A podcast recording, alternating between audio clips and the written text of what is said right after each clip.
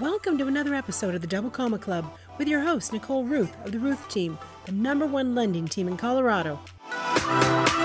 What's my responsibility if I want to co sign on the loan for somebody else? I get that question a lot. Well, my name is Nicole Rueth with the Rueth Team, and I want to go through those responsibilities and how you get out of it. So let's talk about that. If you want to co sign for, say, a child, or a parent, or you're deciding if both spouses want to go on the loan, or maybe you and a friend want to go in on an investment. We have a lot of those right now where people are pooling their funds and eligibility.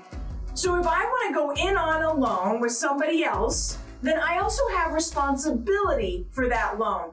That's important. So when two people go on a loan, let's just take the a mother and son as a, an example, and they all work the same.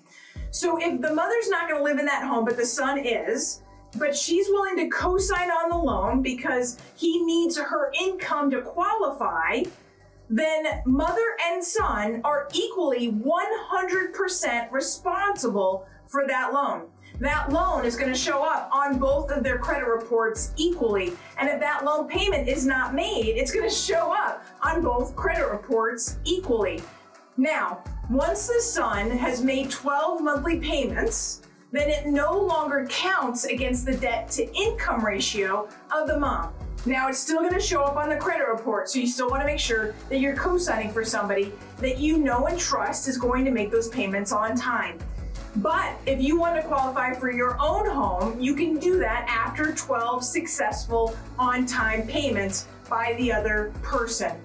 Now, what if I want to get off, especially if it's say they're not a husband and wife and it's it's a fiance situation, or boyfriend and girlfriend, and we want to purchase this home together.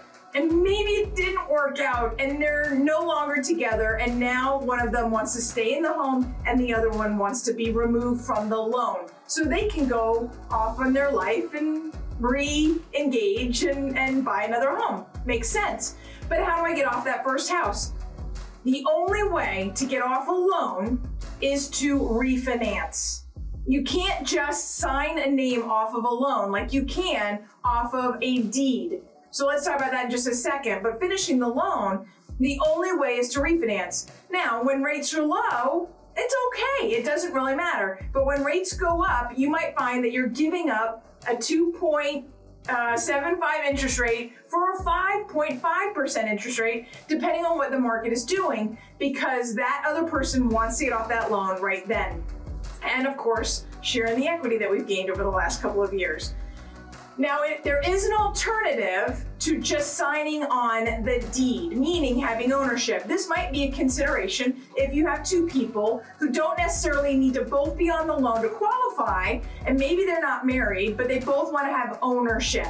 You can put somebody on the deed either at the time of closing or after, and then add or remove people from the ownership rights to that home without changing the loan. But that's separate. Well, I hope that helped. And if you have any other questions about that or you want to dive deeper, please give me a call. Again, Nicole Rueth with the Rueth team, and I'll talk to you soon.